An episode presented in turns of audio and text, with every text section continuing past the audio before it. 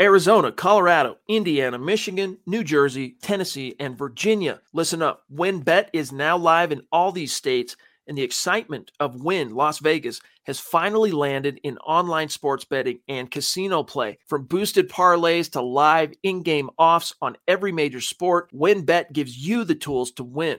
Sign up today for your risk-free $1,000 sports bet. Download the WinBet app now or visit wynnbet.com to start winning. You're listening to Broncos for Breakfast with Nick Kendall and Scott Kennedy. It is, like I said, December 7th, 7:30 a.m. Mountain Time, which means it's time for another episode of Broncos for Breakfast. I am your host, Nick Kendall, and joined by, as always, good friend, co-host, football aficionado, Scott Kennedy. Scott, good morning. Good morning. Get that coffee in there. How are you doing? Wake up. Good morning. I'm about halfway through my first cup. So with my Broncos for Breakfast mug that you can get up, huddleuppod.com. So yeah, it's I kind of always say it's the day after the day after that it kind of hits you. And it was a late night with the Broncos on Sunday night. And so Monday morning, I'm kind of going on adrenaline and stuff. But Tuesday morning, we're going to have to caffeinate up to get going. And the chat keeps us going, too. That's one of the good things is the chat always energizes me. So appreciate y'all being here. Well, I feel a little bit overlooked here because I was hoping that I would bring some energy for you today. I'm working at 6:30 a.m. right now, and I'm pumped. I'm excited to be here. You're like your energy in the morning is like my peak. And then when I see you in the evenings do your show, I'm like, holy cow, he's been mainlining coffee all day. I'm excited to go. He's energetic in the morning. He's hyperactive in the evenings. Amen. Yeah, no, it's explain this. Teachers sometimes, man, they hurt themselves. When I was a little kid, definitely ADD. I was probably ADD, ADHD before they were medicating kids as much. Everybody? Yeah. Yeah. You know, but my teacher would take away my recess because I couldn't sit still in my desk. What are we doing? What? It's like, oh, yeah. Nick, you lose your 15 minutes running outside. Yeah, go run a few laps and come back, buddy. That's why I said go do a loop around the school and come back and sit down. Yep, that's I had a couple of not so great teachers in that regard. It's like, come on. Like, but anyway, you know who's coming on here? Ethan. Good morning to you. First comment of the day. The DWI guys says, "Morning Broncos country." Good morning to you, Ethan. Always great to see you in the AM. We got Clee coming in saying the Patriots passed the ball a total of 3 times in their win last night. I guess you can win running the ball. Yeah. Did you watch? How much of that game did you catch last night? I watched very, very little of it. I saw the field goal that made it, I think 11-10, but Nick and I were commenting right before we came on because Luke said Saturday night that he thinks Mac Jones is the favorite for rookie of the year. And to me, that's insane. I'm like, if it's not Ja'Marr Chase, something's wrong. I'm like, that's how important Mac Jones is to this team. You can throw the ball 3 times and win. I mean, he's a guy. He's good, but you know, Ja'Marr Chase is pretty friggin' special. He needs to be the rookie of the year this year. Listen up, Broncos country. TickPick should be your first choice to buy football tickets because they save fans money by never charging any service fees ever. TickPick is the exclusive ticketing partner for the Huddle Up podcast and the Blue Wire Network. Denver Broncos football is finally back, and there's no need to exhaust yourself searching all over the internet to find Broncos tickets anymore because TickPick, that's TickPick, is the original no-fee ticket site and the only one you'll ever need as your go-to for all NFL tickets. TickPick got rid of all those awful service fees that the other ticket sites charge, which lets them guarantee the best prices on all of their NFL tickets. Don't believe it? If you can find better prices for the same seats on another ticket site, TickPick will give you 110% of the difference in the purchase price. That's right, guys. When we were searching for tickets for the MHH meet and greet for week 3 at home, Broncos versus Jets, TickPick had us locked down. So visit TickPick.com/huddle today and use the promo code huddle to save $10 on your first order of Broncos tickets. Yeah, I mean, maybe this is a hot take, and some people would really push against that. But I think if you swapped Teddy Bridgewater and Mac Jones right now, the team results would be essentially the same. Now, Teddy Bridgewater is coming off of an absolutely terrible game where I put a vast majority of the blame on this loss on his plate because he did not step up and play well. But they're not asking very much of Mac Jones. And it's very similar to Teddy in the games they win, except actually the Patriots have have a top five offensive line, have the best defense in football right now. What I do like, and I said this the other day about Mac Jones, is his ability under pressure. I think he handles that better, which is a big trait to have. Mm-hmm. I think he handles the blitz a little bit better. But the record might even actually be better because they wouldn't have gotten off to maybe such a slow start at the beginning of the season. But Mac Jones he could end up being really, really good. But right now he's not the reason they're winning those games, for goodness sake. Come on. No. Yeah. The Patriots have built as much of a quarterback independent team as they could this season. And it's working, and it's beautiful to see. Amazing special teams. Also, I don't think they get enough credit as well. Defense and an offensive line getting it done for them with Mac Jones, just steering the boat. EJ coming in saying, good morning, Nick and Scott in Broncos country. Good to see you, EJ. Mo's in the house. Mo, I feel like it's been a second. Hope you're doing well. Remember when the Broncos were a good football team? Pepperidge Farms remembers. Well, we're going to be talking about potentially a good football team here as far as the Broncos' chances to make the playoffs. And, I know they added that 7th seed and everything like that, but let's see. When you lose Dave, you've lost it. Dave's pretty positive. If Dave's mad, I always said, so I get it if you don't like me, but if you don't like my wife, something's wrong with you. She's good people. Me, I get it. I get not liking me. So Dave's one of those guys. If you've lost Dave, you've lost it. Yeah, no, totally. Maybe with Rippin, he says, sure the hell isn't Teddy. Yeah, Teddy had a terrible game, and there's no doubt about that. But if you see Rippin in the game, something's gone wrong. They're going to ride Teddy out as much as possible. And you can see it. Teddy's injured as heck, but they don't trust Lock. I don't know if Lock trusts Lock right now, and Brett is very limited. If we see him, something went wrong. JJ Johnson saying, morning Nick and Scott and good morning Broncos country. Jeremy's in the house. Good to see you, Jeremy. Always awesome for you to join us. Albert's in the house too. Good morning, y'all. Good morning to you, Albert. It's always awesome to see you. Peter, sorry I missed yesterday. Fell asleep so early. Peter, that's okay. We appreciate the heck out of you. I like this one. Nick has that corn-fed energy. That's amazing. We got coming from Iowa, where they get up at 4 a.m. to do all the farming. Shoot, 6:30 sleeping in for an Iowa kid. Yeah, honestly, I wake up earlier out here for the hiking that I did there, but that's okay. 3 a.m. You got to beat all the people to the trailhead as the sun's coming up. Blank 916 saying playoffs. Ha ha ha ha ha ha ha ha. With some leprechaun emojis. I can't even tell. There's a chance, Blank. We'll get into it here, but it's some sort of stuffed animal, almost like a monkey looking guy with a big smile is what that was. Okay. Almost looks like a sushi roll on my end. We got Skylar coming in here with $10. Thank you so much. I don't recognize this. Probably Skylar. That would make sense. I have to have Scott here to do my names, because I just kind of mush mouth everything. That's what happens when you are in organic chemistry and stuff. You just go for it. I have no idea what this word is. I'd never seen it spelled like that until the West Virginia publisher that we worked with at SI. His name was, it was spelled almost like that. And I always wanted to call him Schuler, which I'm sure Skylar has been called. It is Skylar. So Skylar, help us out, because we don't like messing up people's names, especially when you're up there in yellow. We don't want to mess up your name. So make sure, confirm that for us. We want to get it right. Absolutely. Well, Skylar comes in with our first super chat today. Thank you so much. Saying, I watched the highlights yesterday. The offense didn't look terrible, but I do have a question. It seems like we get the most first and second, second and 20, third and 20 in the NFL. Is that true?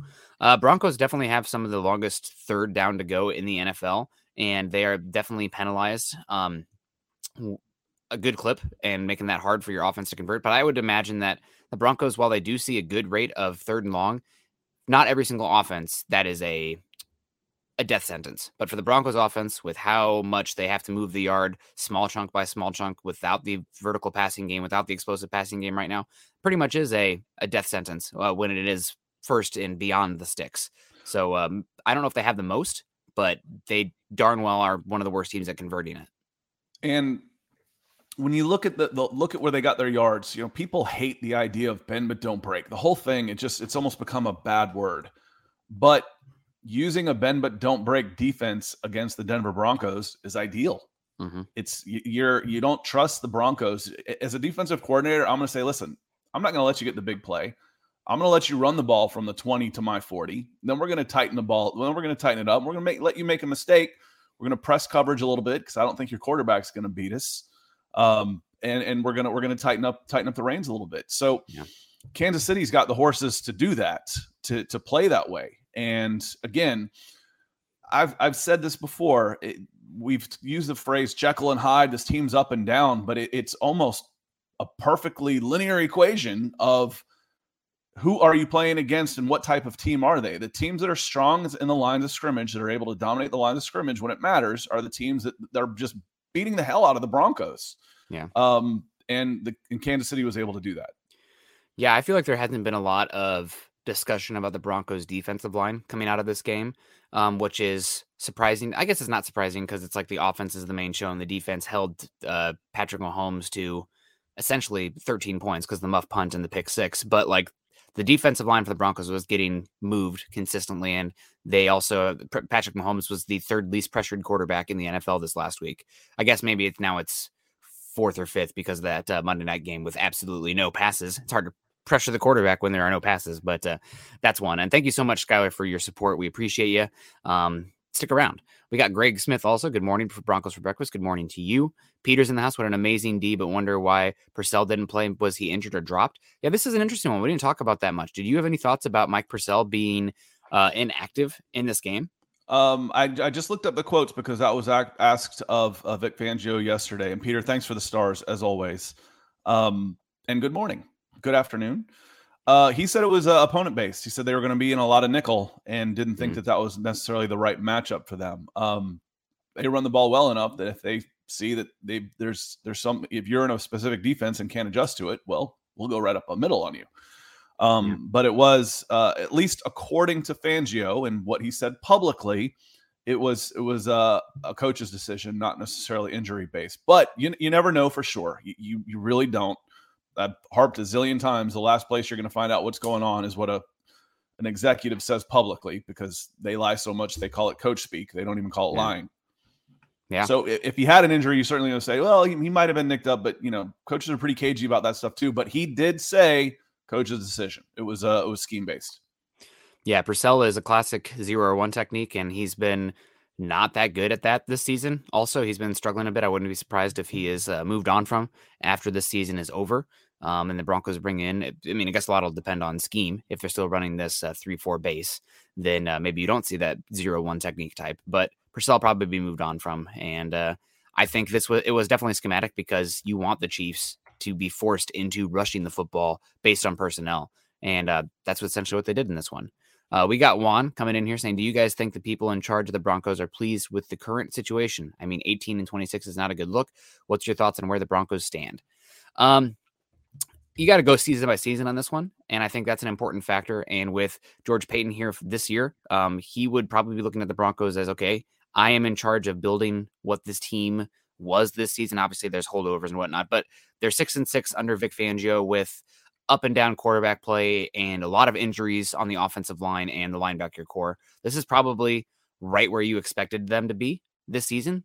Maybe a little bit more high variance than you'd expect, losing as poorly like they did versus the Steelers and the Browns with Case Keenum, but then also winning games like the Chargers, who looked amazing, versus the Bengals and the Cowboys. So a lot of up and down. And Vic Fangio, I don't think he's back yet. I don't think he's gone yet either. You have 5 more games to determine what's going to make of him. And I guess we can get into that a little bit here as soon as, is it playoffs or bust for Fangio, or is it like a winning record or bust, or is there a little bit even more nuance? Or a winning record might be playoffs. Those might not be mutually exclusive. I've said before, I was surprised that a new general manager brought in stayed with a coach without record. Fangio, again, going back to don't believe what they say publicly. George Payton said, one of the reasons I came here was Vic Fangio. Mm-hmm. Yep. Sure it was. I don't buy that.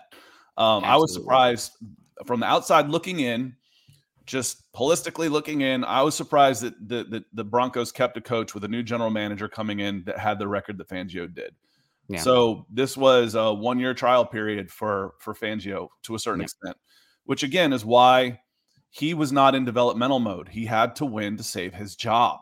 So you can't go 7-10 and say, oh, but Drew Lock got better. He had to do what he thought was going to be the best chance of winning now, because he couldn't afford another losing season. No way. So are they happy where things stand right now? No way. I don't think so. Even despite the injuries, I think that they feel this. My guess is George Payton thinks this team should probably be about 8-4 instead of 6-6 right now. Yeah, I don't know. The injuries make it a little bit hard, but a lot of teams are dealing with that. That Thursday night game, the timing of that one is so unfortunate because that was like the one team where you cannot go up with bad linebackers, and they did. DWI guys, Ethan coming in saying, playoffs? Reminds me of Jim Mora Sr. Hopefully I nailed that. I'm not, my wife is the comedian impression. Pretty close. It's pretty close. I've told Nick, cause I got about 20 years on Nick. And, you know, I've worked with people coming up, and he's old enough to have been around a little bit now, but I said there's certain sports movies that the younger generation needs to watch because, you know, Gen Xers like me are always talking about them, whether it's, you know, Rocky or, you know, Major League, you know, Bull Durham, stuff like that. It's like things you got to watch. Well, that's one of those quotes that you need to know where that's from because you hear it all the time. Yep. So it's one of those generational moments that spans a lifetime. You're going to hear that one forever. And yes, Jim Mora Sr. Playoffs? I would put that one. It's definitely in my top three for coaches going off. There's Gundy saying, I'm a man. I'm 40. Come after me. That one's amazing. There's Herm Edwards. Like, we play to win the game. That's what I thought after the Broncos beat the Chargers. Oh, but Teddy only threw it, 14 times or whatever. Or last night with Mac Jones. Oh, he only threw it 3 times. You play to win the game. I don't care how it looks. You play to win. My favorite comment was a Tampa Bay coach back in the 70s, I think, but it was too nuanced because I think Brian Kelly actually tried to pull it off and ended up getting in trouble for it when the reporter asked, about his team's execution, and he says, I'm in favor of it. Because Brian Kelly tried to use that one a couple of weeks ago. I'm like, that was brilliant, but a little too nuanced for today's Twitter age, I think, because I think he had to apologize for bringing that quote up from the 70s. I'm not a fan of Brian Kelly by any stretch of the imagination, but I would defend him on that one.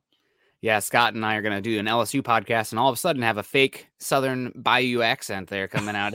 ALSU, I can't even do it. But we thank you so much, Ethan. We appreciate you. We got the Howler Bro Surf coming in saying, morning, fellas. Not directed at you, but can we stop Mac Jones' offensive rookie MVP talk now? It's not going to stop. It's not going to stop. As long as the Patriots keep winning.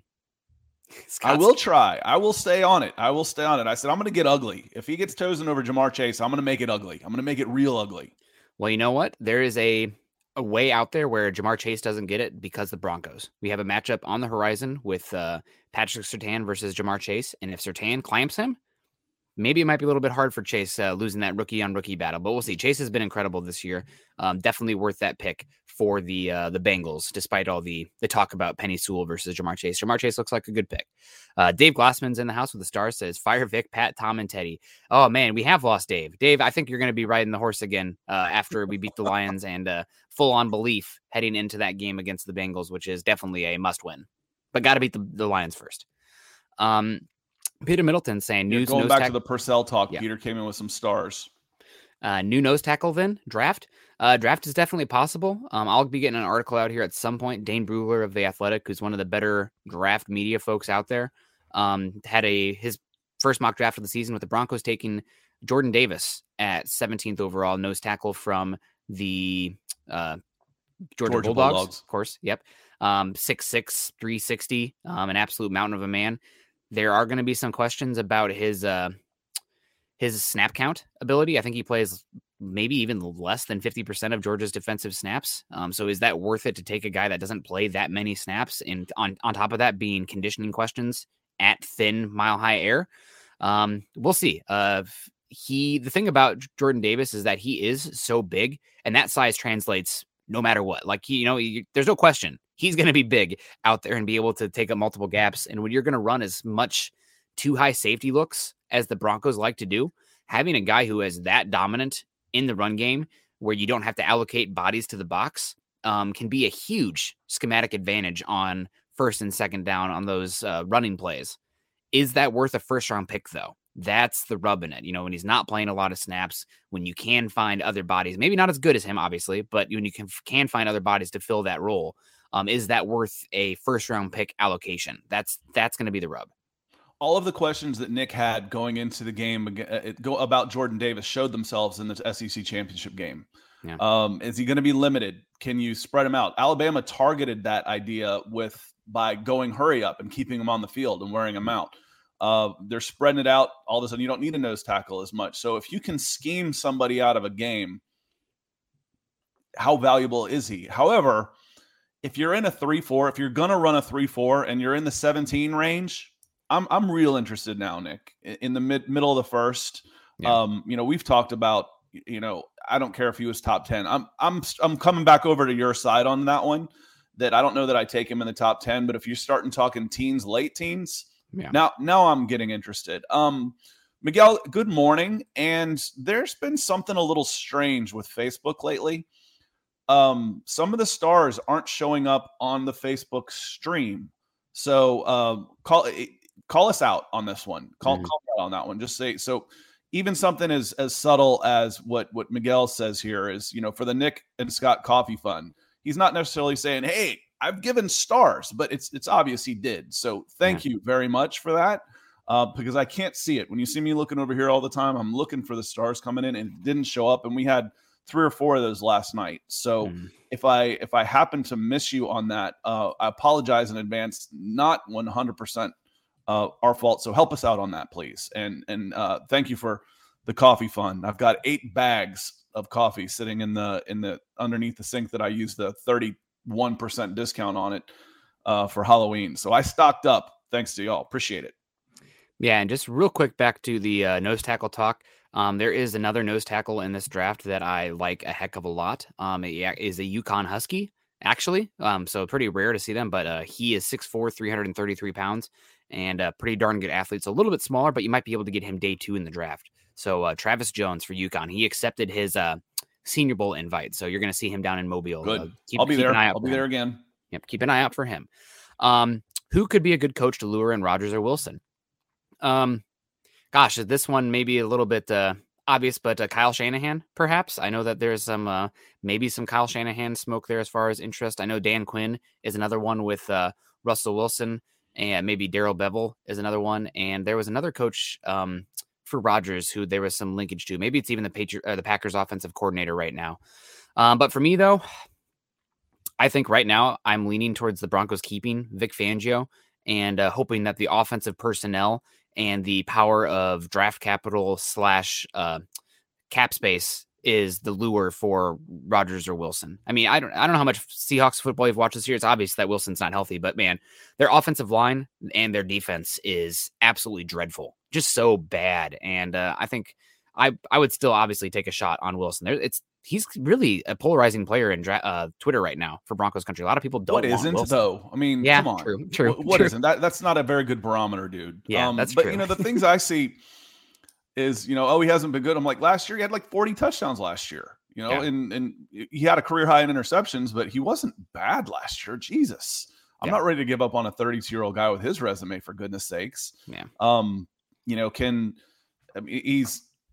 Even if he slows down some. Top 10. His slower version is still where Drew Brees was, like the best version of Drew Brees. The shorter quarterback needs to have his mobility. Drew Brees could run. Russell Wilson's an athlete. Mm-hmm. Drew Brees played till he was 42 years old and was still throwing for 4,000 yards. So Russell Wilson would be a great option to me. But again, it's the franchise and it's the system that we're talking about that that would be the big draw. I don't necessarily think the coach, but if you're bringing a guy like that in, he's going to have a say in it. Hey, Russ, who would you feel comfortable with? Unfortunately, with player power as is, you go after Aaron Rodgers, he's going to help you pick a coach. Yeah, no, you give them the power. That's part of the pitch. Eddie Jameson, good morning from a Colts fan. Thank you so much, Eddie. I like the Colts. I grew up next to Bob Sanders, his future wife, and he was always super nice to see him around, and got to meet Dallas Clark and Peyton Manning and a bunch of those Colts when I was growing up, because right next door. Pretty awesome, the Iowa Colts connection. Also, one of my good friends, his cousin is Pat Angerer, who played for middle linebacker for the Colts. What a good linebacker. Great name. Good player for Bettendorf High School. Chris Hernandez coming in here saying good morning. Yeah, and thank you for the stars. This is one of the ones that I was talking about. I happen to see it shows up in the very teeny corner in the right, but it doesn't show up on my stream. It shows up in this stream, but not the Facebook stream. So something's a little strange. But Chris coming in with big stars this morning, and we appreciate it, saying, good morning. Is Reese McMahon still has a job because there isn't a viable replacement? No. special teams coaches aren't hard to replace. Yeah. Yeah. This is a personal decision. This is the answer to that is no. He's got a job because he doesn't want to disrupt it midseason. Flat out. We'll do this at the end of the season. And I get that. There's not a ton of, unless there's a personality problem or, some mutiny going on or something along like that, you don't typically see position coaches get the axe in the middle of the season. It's everything. All the business is done in the off season. And if you do see somebody getting fired mid season, it's odds are that coach who's doing the firing sinking ship. The writing is on the wall. He is just pushing buttons, hoping that something works out. So you're probably not going to see it in midseason. And also, how different is the unit going to be firing midseason, right? Like this, probably the special teams is what it is right now, and you're going to still see the mix of execution. And part of as much of that is on the players on the field as it is McMahon. Now, is McMahon the main influence on who he's bringing in for his special teams, who are his guys? Then he is responsible for their play on the field, of course. But I don't think you're going to see it midseason. Hopefully we'll see something in the offseason, though, because, my God, they can't do it. They cannot do it. Jim Bean coming in saying, good morning to you, Jim. Awesome to see. We got Brian D coming in here saying, I think the best the Broncos can do now is finish 9-8 and we'll be short of a wild card. So let's get into this real quick, Scott. Path to the playoffs. We're 30 minutes in. It's time to get to the title subject. Absolutely. We obviously want to give the people in the chat to say hello first, but Brian D, thank you for the comment here. I agree with Brian. I think this is exactly how it's going to play out. The Broncos have 5 more games left. I see them going 3-2 down the stretch. So the Broncos cannot overlook the Lions, but me sitting in this chair here with my fat butt, I can sit here and say, oh yeah, beating the Lions for sure.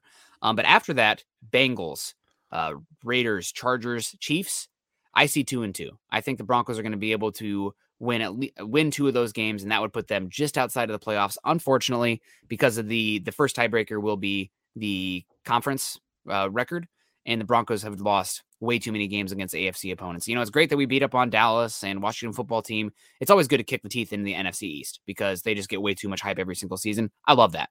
But when it comes to playoff seeding, could be an issue because you're going to have a lower AFC record than most of your opponents because most of your wins, half your wins, have come up against the NFC East so far this season. So before we just pencil in a win against the Detroit Lions, which again, they're 10-1. You should. They won one. They won this weekend. They did. I'm sorry. Yep. Yeah. 110-1. Yep. Have you looked at their recent scores?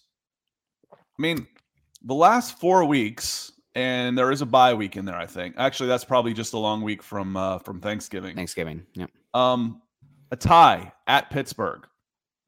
Okay. Pittsburgh can play a little ball. They lost 13-10 to the Cleveland Browns. 13-10 at Cleveland. How'd Denver do there?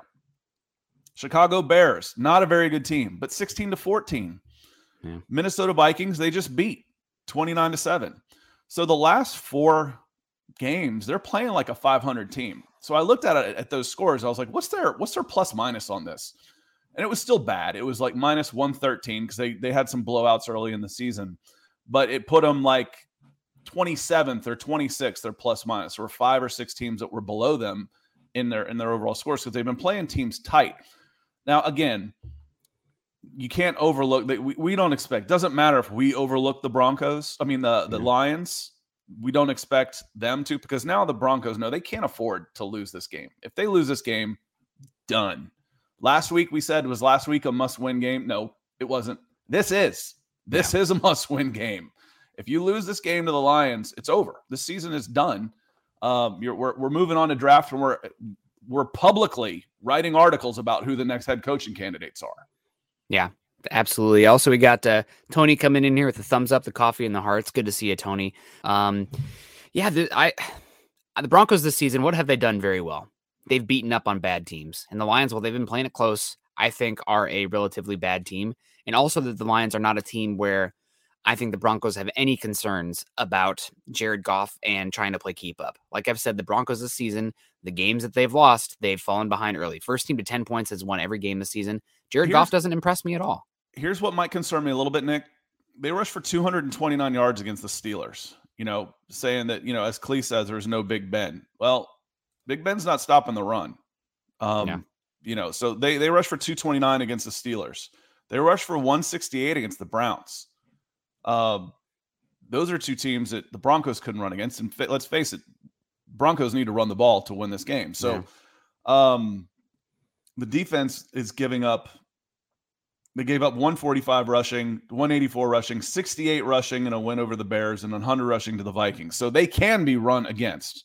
There's your if as we said earlier in the pod, and I've said before, the teams that are bullying you in the line of scrimmage, you're not matching up well against. So this should be a pretty good match. I know it sounds ridiculous. They're 1-10, but they're playing decent ball right now.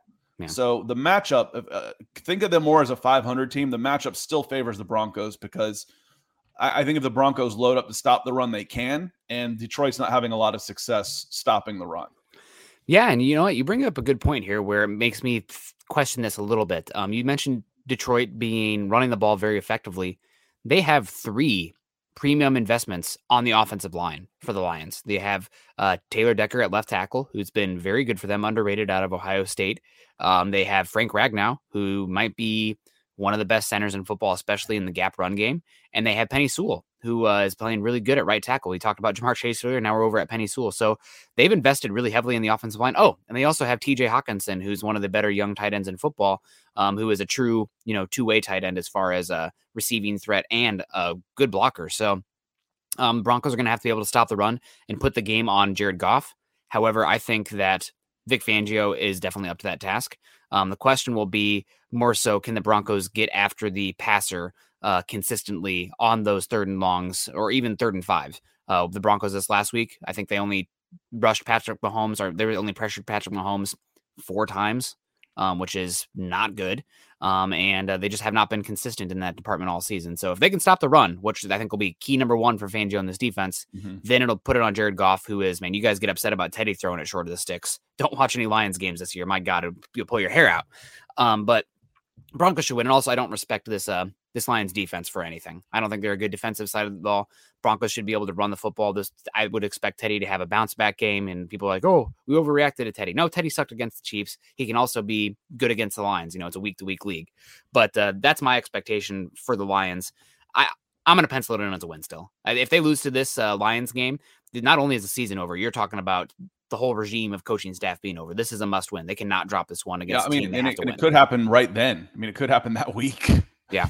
If you lose to the Lions, again, we've said, I don't think that this group, I think, gets the season no matter what, but it's going to be a very uncomfortable place to coach for the remaining 4 games if you lose to the Lions. Yeah, absolutely. And this Joseph L coming and saying Mahomes had his lowest pass rate of his career. I'd say the plan worked. Yeah, the Broncos plan, defensive plan, definitely worked. No doubt about it. But still, there are critiques out there. I mean, the first half, the Chiefs had 2 drives, took up almost the entire play clock or that quarter, and had 10 points out of the gate. A lot of that is on the Broncos offense. Complimentary football, right? They gained 2 yards in the first quarter and 2 3-and-outs. That's not good enough. But the defensive line was getting displaced pretty often. The Chiefs had 3rd and 2, 3rd and 2, 2nd and 3 pretty consistently in that first half of play. And the defensive line just was getting beat. I mean, they were just simply getting beat on that side of the ball. So it did work overall synergistically for the defense, but they did not create enough negative plays with the pass rush, which, you know, can lead to turnovers, can lead to better field position, et cetera, and you end up losing. Maybe, and that's definitely an unfair ask on the defense. I'm putting 85% of the blame on Teddy Bridgewater for that loss. But if the defense could have pass rushed a little bit better, you know, maybe we're talking about a different game. Maybe you get a key turnover earlier in a short field. They have not been creating that explicit play.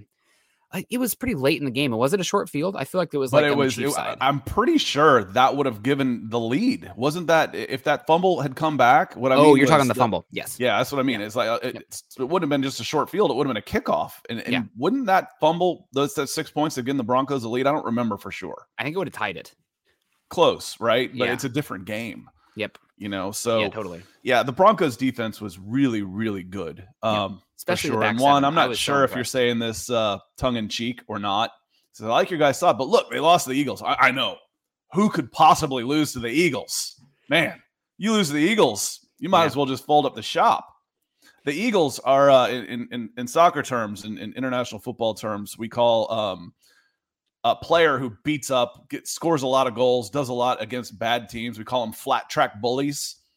That's what the Eagles are this year. The Eagles have beat up on some bad teams or teams that couldn't handle them in the trenches. Yeah. And if I'm not mistaken, what's the Eagles' record right now? They're knocking on the door of 500. They're right at 500. I think they are 6-6. Yeah, they might actually be exactly 6-6. They're Eagles. Now, if there's a Jekyll and Hyde team out there, for me, it's the Eagles, because they've looked like world beaters a few times this year, and then other times you're like, how do they turn around and lose that one?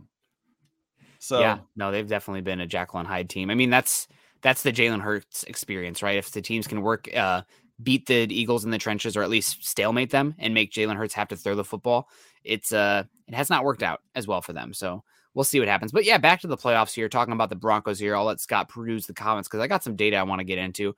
Football Outsiders right now has the Broncos with a 17% chance of making the playoffs so far this with the rest of this season, which is not the worst in the world, but obviously not great either. So 17% chance with a 10% chance of winning the wild card, a 13% chance of getting a wild card spot and a 3% chance of winning the division. So not very good.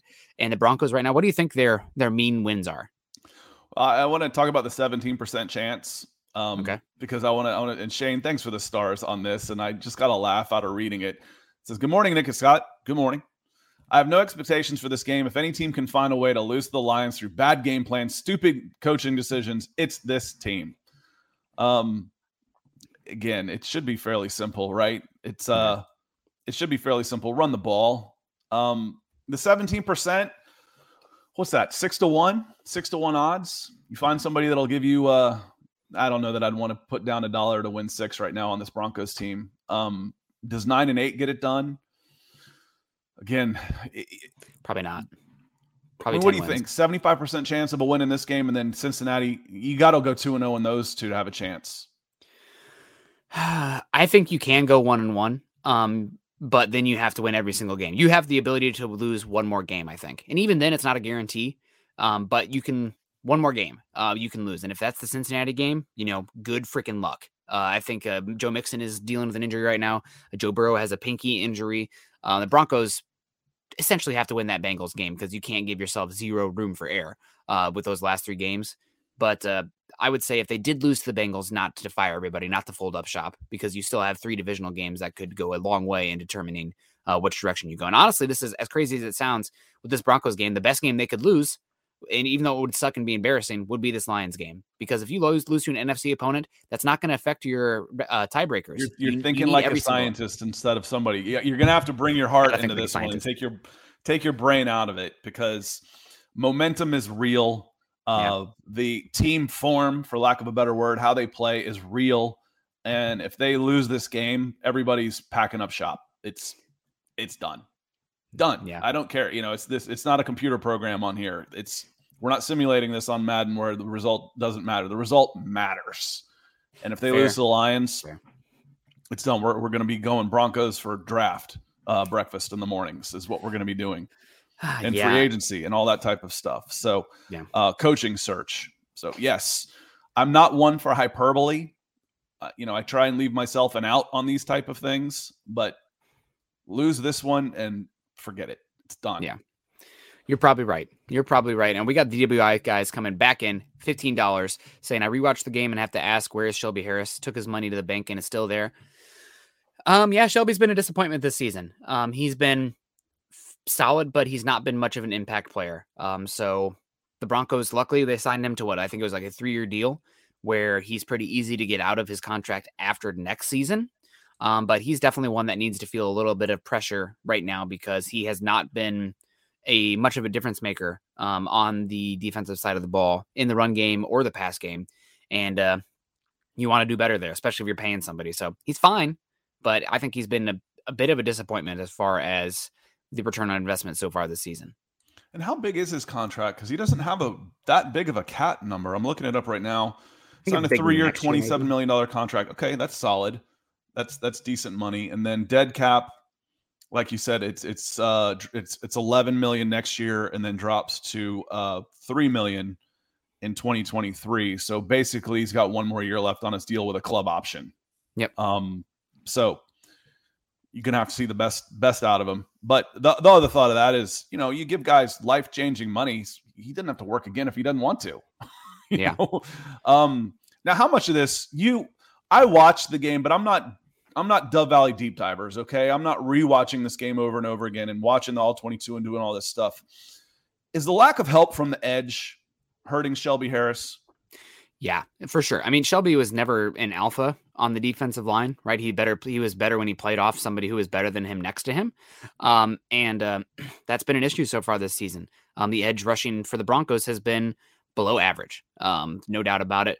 Malik Reed, he has some good plays on third and long where he can be a finesse edge rusher, but I mean, he cannot hold the edge for the life of him in run defense. And the other edge spot, I mean, you just don't have enough juice or dynamic play at that position with Von Miller gone and with Bradley Chubb slowly working his way back. So it's definitely an issue. Draymond Jones has been actually playing pretty well. He's probably been the Broncos' best player on the defensive line this season. And opposing offenses are doing that accordingly, or have noticed that, because he is definitely getting the highest rate of attention in double teams of anybody on that defensive line right now. But there's a reason that when people are talking about the Broncos this offseason, as soon as the conversation moves beyond quarterback, it goes to edge rusher. This team needs another guy. And I'm a big Jonathan Cooper fan. I think he's going to be fine. Maybe a little bit inconsistent week to week, but they need to bring in another juice of talent at the edge position. And this might be the draft to do it. And there, Peter comes in with a, sorry, I ended up jumping on you in there, 'cause I was looking at a calculator, 'cause we said there'd be no math. But this is one I kind of see fairly often about Fant. You know, can Noah Fant follow? And Peter, thanks for the stars. He's on pace to have a career high in receptions by a decent amount. He had 62. I know there's an extra game in there, but he's on pace for 76 receptions, and his career high is 62. He's got 49 already through 11 games. Has Fant been that bad? I mean, what were your expectations? Is the expectations that he's supposed to take that big leap? Because the way the talk right now, and again, I didn't watch him last year, the way the talk right now is that he's regressed. He's fallen off the cliff. He's disappeared. He's on pace to really break through his, I mean, it's only 3 years, but he's going to have a career high in receptions. His yardage is going to be about the same because he's not getting downfield as much. But what were the expectations? Because I don't think he's regressed. He's, like I said, career high here. Yeah, I think it is more so the feeling on his season as a whole. Fant has been giving a lot of layup plays this season where it's like, come on, buddy, you have one defensive back to make miss for a first down or for a 2-point conversion. And I honest to God, cannot think of a single time this season where he's made that play when he's been given the opportunity. Now, some of that is definitely on the scheme. Some of that is on the quarterback, blah, blah, blah, for sure. But Fant has been given, while the numbers on the whole look solid, he just is not making any plays. And for a first-round pick of the tight end position with the athleticism that he has, he needs to make those plays in the open field. I mean, that's why you invest a first-round pick in that kind of player, and he hasn't done it this season. I guess my question on this a little bit is, you know, depending on what time of day it is when I'm involved with the Broncos, Bridgewater basically gets blamed for everything. Yeah. And I'm like, well, Fant's getting the targets. He's getting the receptions. And, you know, some of the comments on here is like his effort seems to have regressed, this type of thing. So I think he's, you know, again, what were the expectations? The expectations is I want him to be able to break a tackle against a safety, you know, with 2 yards to go to the sticks. And I get that, but, you know, he's getting the looks to, you know, he's getting the ball headed his way. So, you know, I appreciate the way that Peter asked that. Can he step up as opposed to, you know, the like I said, depending on the time of day, it's, you know, it's all Teddy's fault. Yeah. This offseason, I may have to dust off my statistical software fingers with R, which is a free package online for statistical analysis. 'Cause there is a statistic called yards after catch over expected, which is kind of like completion percentage over expected, where they take passes that are to every single spot on the field and what you get divided by what the average is for every single target. That's a good explosive player stat. Yes, you know, really what are they doing? Except the only thing I have a problem with that is what is expected. You know, expectations bring a bias. Expectations, you know, you take one of those surveys, you're like, you know, was your experience better than expected, worse than expected, as expected? And I always feel bad saying as expected because I went to a really nice place. I had high expectations. You got the middle grade. It was still 5 stars, but it was what I expected. So that stat I think can be really well, but I'd be tough. There's a measure of subjectivity in there that could skew it a little bit too. Well, they take out the subjectiveness with the overexpected because it is the average of every single target that's gone to that specific spot of the field.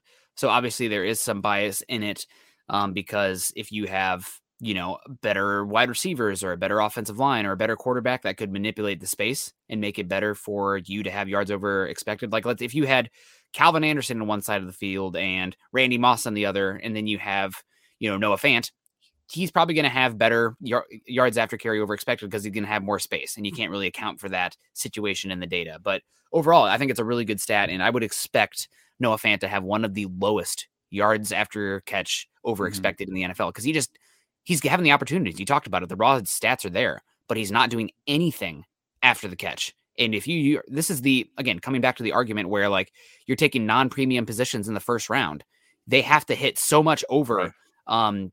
Where like, let's say Fant is a top 14 tight end right now. Okay, cool. That, whatever. That would be fine for a 4th round pick or a 3rd round pick. Yeah. Look at who he's around and where they were taken and what they're getting paid, et cetera, et cetera. Yes.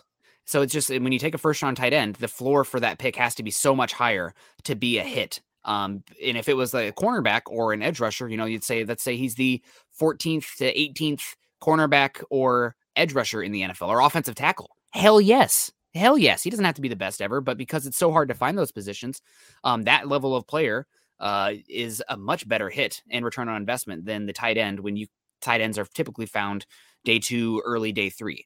So I would say that right now, I wouldn't say he's a bust by any means, but he's got to play better and he's not been a good return on investment in comparison to where he was selected for his position. So long way to get there.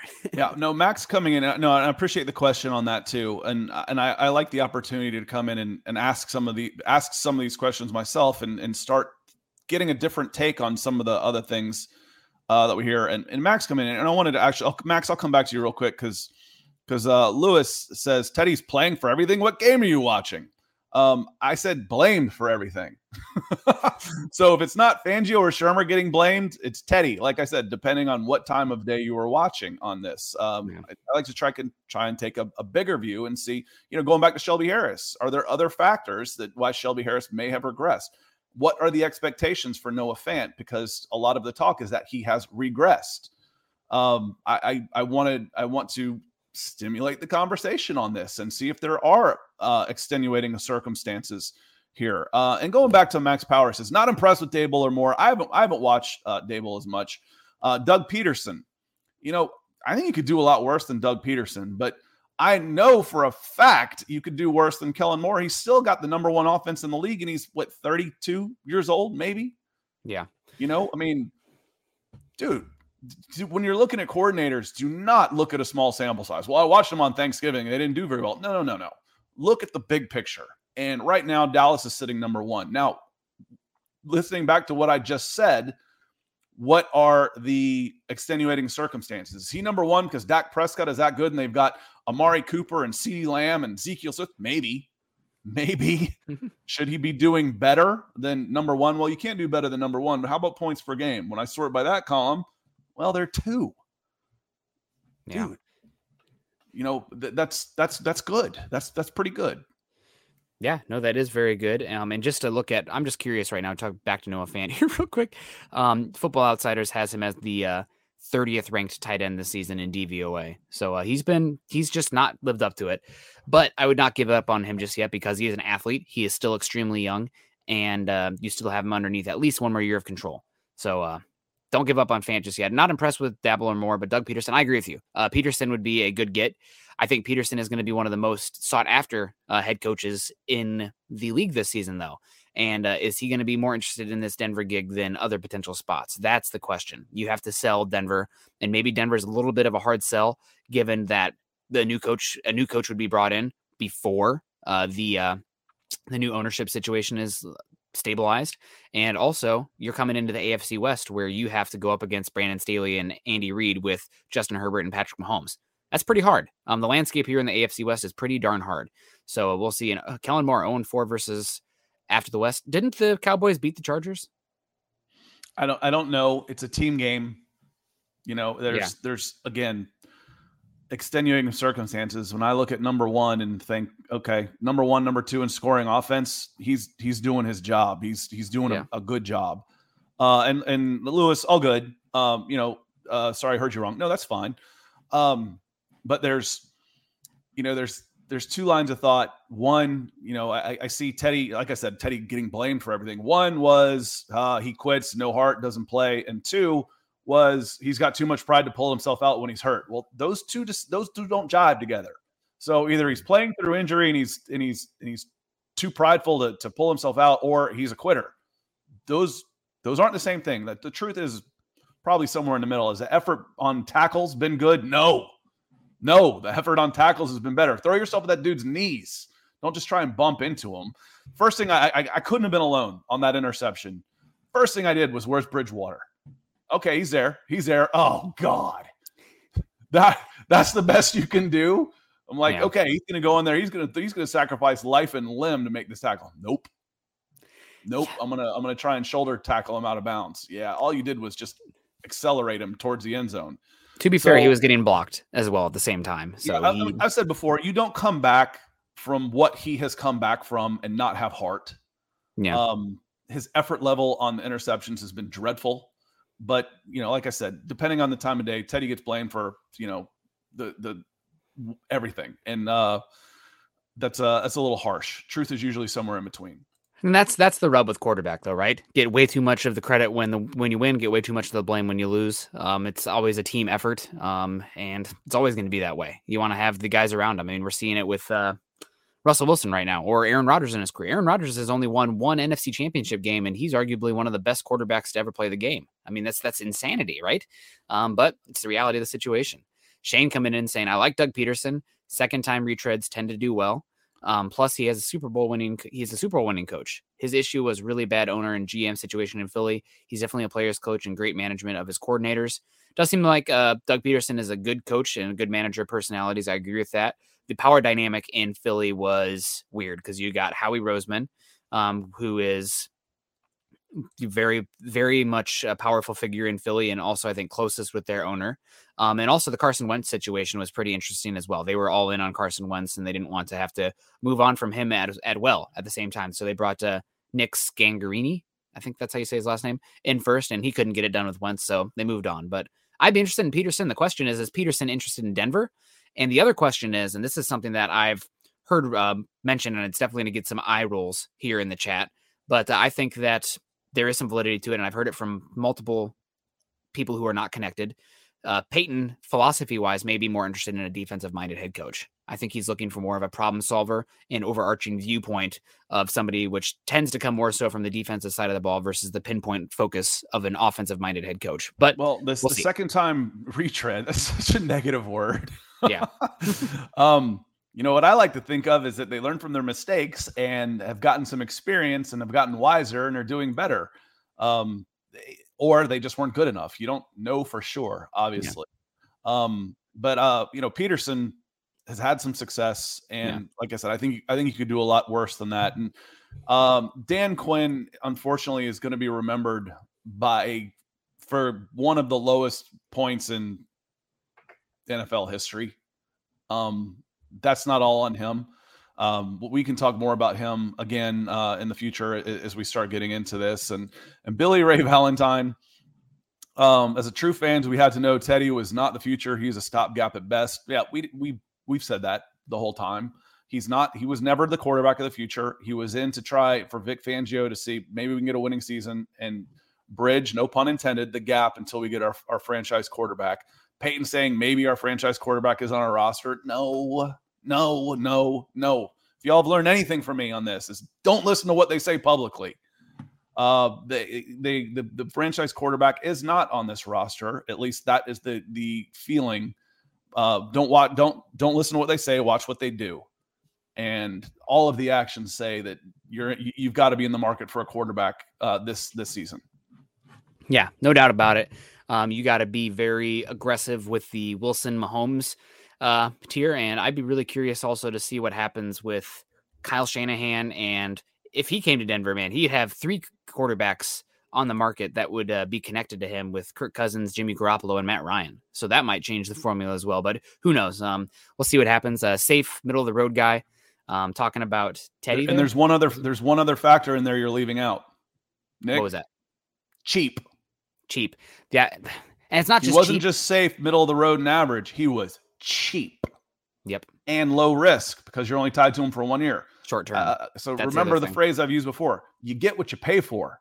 Mm-hmm. You didn't pay for much, and it was a very low risk option because you're free next year. Yep. You've got all the options in the world next year. So the one thing that I think a lot of people might complain about is, what was the cost? Was the opportunity cost for you accountants out there? Did it cost you what Drew Lock may have become? Maybe. But the reason Teddy Bridgewater was being brought in is because this administration didn't believe in Drew Lock. Yeah, you're 100% right there. And I don't know if you saw this. Yeah, Pro Football Focus had one of their first offseason articles come out this yesterday. Yeah, December 6th. And they projected Teddy Bridgewater to have one of the top 75 contracts in free agency this year. What do you think Pro Football Focus is projecting Teddy Bridgewater's contract to be this offseason?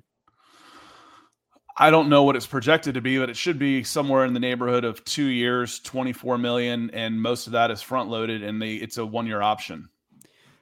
This is what they have: 2 years, $40 million, $20 million average per year, with $27.5 million guaranteed for Teddy Bridgewater. No. Yep. So I agree with you there. That's what they're projecting with the increase going up there. That's a lot of money. And unfortunately, that probably pushes you next season, where if you don't get an Aaron Rodgers or a Russell Wilson, Teddy moves on in that situation. And maybe we're talking about a similar, you're just pushing it over, but at least you're not committing long-term to the wrong guy. But maybe somebody like a Tyrod Taylor or a Marcus Mariota, where you can have similar offensive tenets, as far as defensive first, protecting the football, maybe a little bit more of rushing ability from your quarterback position, and a short-term contract. Because even if those guys are not long-term, you're not doing the Carolina Panthers, where you are paying multiple quarterbacks who are not the answer, giving up future assets and paying them for multiple seasons. I mean, if you're going to do it, if you're not going to have the guy, the way the Broncos are doing it right now is exactly how to not have the guy. Yeah. Charlotte and Charity both start with CH. So that's they're the charity franchise. We're going to pay a bunch of people to go play somewhere else. That's, and I don't know how Joe Brady, the Joe Brady thing still just boggles me. It's like, what exactly is his big star? What turned him into this, Sean McVay, besides his age and having Joe Brady at LSU, where you can out talent 11 of the 12 teams you're going to face? I don't get it. And I think, based on, we're getting back to what we said earlier, when you're let go in the middle of the season, there's some personality conflicts. Some of that had to go to his head. He's too young and didn't have enough of an experience to prove that he belonged where he was, that I have a feeling some of that went to his head, and he's gone mid-season. Yeah. Yep, absolutely. You're 100% correct there. Yeah, no, I'm looking at it right now. Projected for Bridgewater, 2 year, $40 million, which is... No way. I'll take the under. So if mybookie.ag, if you want to start putting bets on that, I'm all in. We'll start writing house notes. I know the league is ridiculous with quarterback funds. I know it, but still, come on. Yeah. You're not going to watch Teddy Bridgewater play quarterback this year and say, "Oh yeah, I want to put 10% of my cap into this guy." No way. Yeah, no way. I agree with you. And unfortunately, that puts you in the Marcus Mariota, Tyrod Taylor camp this offseason. But again, it's better than paying long-term for somebody who's not the guy. We got Naj coming in, somebody who is the guy. Thank you so much. 1999, always so consistent supporting us here. We appreciate you, especially the holiday season. Hey, brothers, Broncos have never drafted a franchise quarterback. I think Wilson is our best bet, considering the rumors are tying Rodgers to Pittsburgh. Who do you see as the offensive coordinator if Fangio is retained? Honestly, I'm not even going to guess right now as far as the offensive coordinator, because I don't know what the dynamics are going to be. Like, maybe it's part of the deal. Like, Fangio, if you're coming back, that's fine. We'll have you back 1 year, but Peyton's picking the offensive coordinator, or they're going to let Fangio go down with this ship and give him a real playoffs or bust mandate with his guys. And if not, then you're all gone. So I don't know. I really don't know. Maybe it's something where you bring in Daryl Bevel or somebody like that, who has not been great in Jacksonville, but he does have the Russell Wilson connection, to bring him in. And it's not what you know, it's who you know, especially if you have somebody like Russell Wilson. Just ask Adam Gase and all the money he made off of Peyton Manning. But I think that a lot of people writing off Shermer being back are a little bit early to do that. I think there's a good chance that he's back. No, I think there is. I really do. Okay. Good to me means 60 to 75% or better. So if you want to lay 2 to 1 odds, coin flip. If you want to lay 2 to 1 odds, we can start our own, my bookie on that one. I'll take some of that action too. But I don't think there's a good chance Fangio's back. I think that's less than 50%. You think it's less than 50? I would put it at about 50-50 right now. No, I think it's less than 50. Again, it's this team's got to make the playoffs, and it looks like 4-1 to get in, 3-2 maybe. Does 9-8 keep Fangio here and you miss the playoffs? No. Take the temperature. Again, Here, you want to speak? That's how you speak, okay? That's what speaks. Jetty comes in for, if you're listening after the fact, sorry. If you've got the audio version, Jetty Splash says 11,000 empty seats at Mile High. Yes, that's what speaks volumes to general managers. You're not going to go to another season if you miss playoffs like this, or you're 9-8 of mediocrity, without doing something to get the fans back involved, to bring back, what's that word I use all the time? Hope. To bring back hope to the fans, to show your, and I'm not just saying doing something for the sake of doing something. I'm talking about getting rid of a coach that's got about a 400 winning percentage. Yeah. It's just, in the NFL, if you don't have a quarterback, you know, you're sunk. And when you have a bottom three quarterback, you're definitely sunk. And that's what Fangio had his first 2 years in Denver. And this season, they're playing about 500 ball with an average quarterback. So we'll see. We got 5 games left. So that's the other thing, too. People are, asking, for definitive statements when we don't have the complete sample size yet. How they look over these next 5 games. I mean, they obviously know that they have to win. I'll make a definitive statement. If someone gives $27.5 million to Teddy Bridgewater guaranteed, they're out of their minds. That's my definitive statement.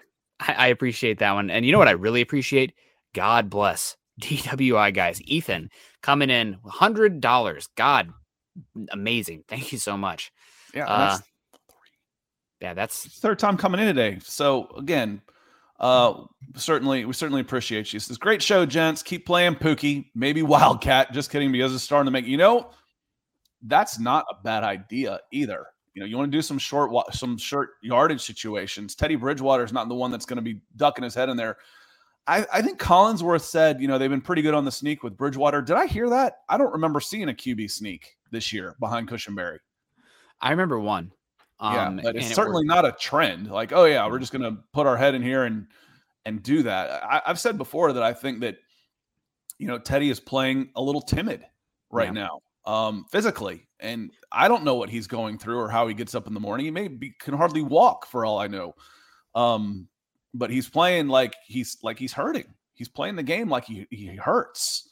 Yep. DWI guys, this is the kind of boss I'd want to have behind me is Ethan over in England. So enjoy some Champions League. Happy Champions League Day. One of the best sporting events on earth, and you're right there in the middle of it over in England. Yeah, absolutely. That's a good call there. Thank you so much, Ethan. I want to get to this one here from Kelly Madison here real quick. I wanted to jump you before it disappeared, because this is another one from Yvonne that is not showing up. So tell me it's just me, Facebook fam. Do you see Yvonne's comment in the stream? Because I don't. It shows up in a teeny little corner as stars, but it's not showing up in the stream. But I see it here. So I don't. Let me know if you're seeing his comment when you're following along in the chat. But Yvonne says, I think Fangio is 50-50 to be back. He has the excuse of the QB and the injuries. No. He doesn't have the excuse of the QB, because this was somebody that they went out and got.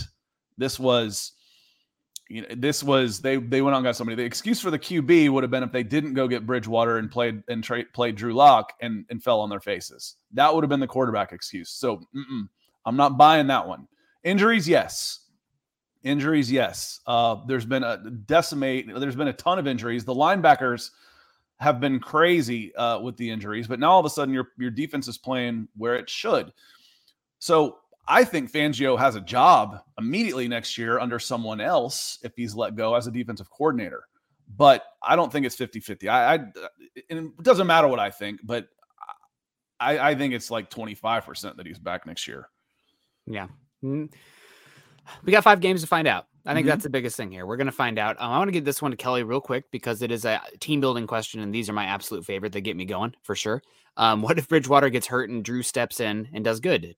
Will Denver still pursue a quarterback in free agency, or do you think they'll go for one in the draft? I think regardless of what Drew does down the stretch here, they're going to be in the quarterback market. So if Teddy doesn't play another game the rest of the season, unless Drew Lock comes out and puts up like the best quarterback performance every single week, there's not enough consistency in his sample size where you're going to be in on him next year. Now, does that mean that maybe you are more comfortable once again, giving him a shot like you did this offseason and competing with Teddy Bridgewater? Sure. Yeah, I could. If he kills it down the stretch here and Teddy doesn't play, then yes, because you still have him under another year of control.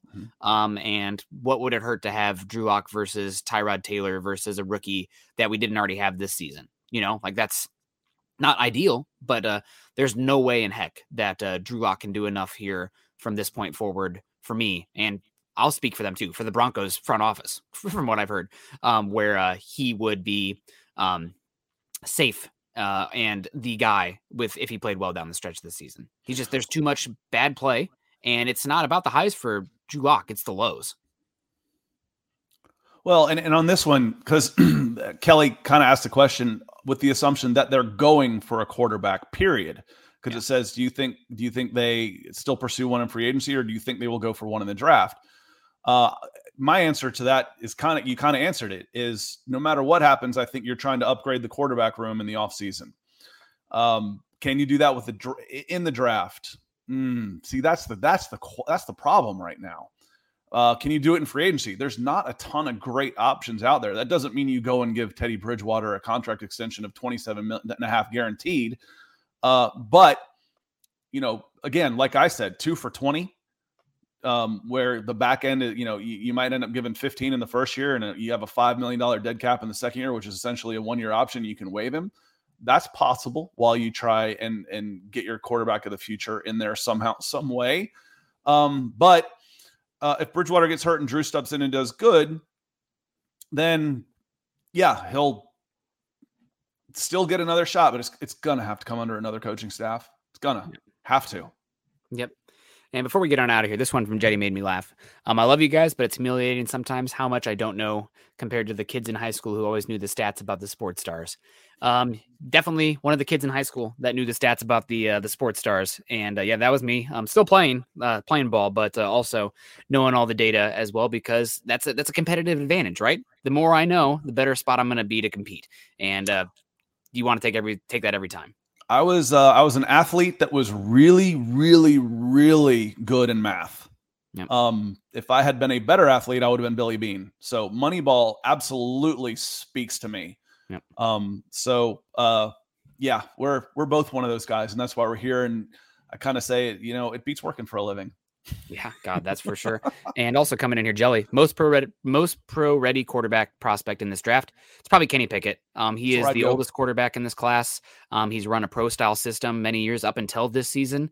And he has the most probably consistent NFL throws on tape of any of the quarterbacks on here. My issues with Kenny Pickett are threefold. One, he has probably this, when the combine rolls around, he will measure as one of the smallest hands ever for a quarterback that's ever gone through the NFL combine. How much does that matter? I mean, you can ask teams. People made a big deal about it with Drew Lock, and we've seen what Drew Lock looks like in the elements.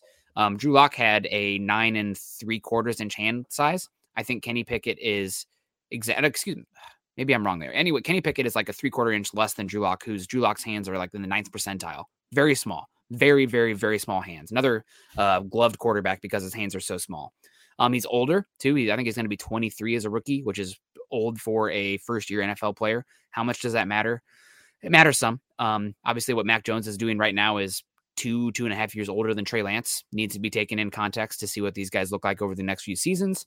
And the last one is Kenny Pickett this is his fourth year playing at Pitt, third or fourth year. And this is his first year really being good. So let's see, that doesn't bother me as much. You say the same thing about Mac Jones. He didn't have a chance. Kenny Pickett played and he was not good. But, sometimes the light goes on. But, I get it. But I agree with your answer on this is who's the most pro-rated guy.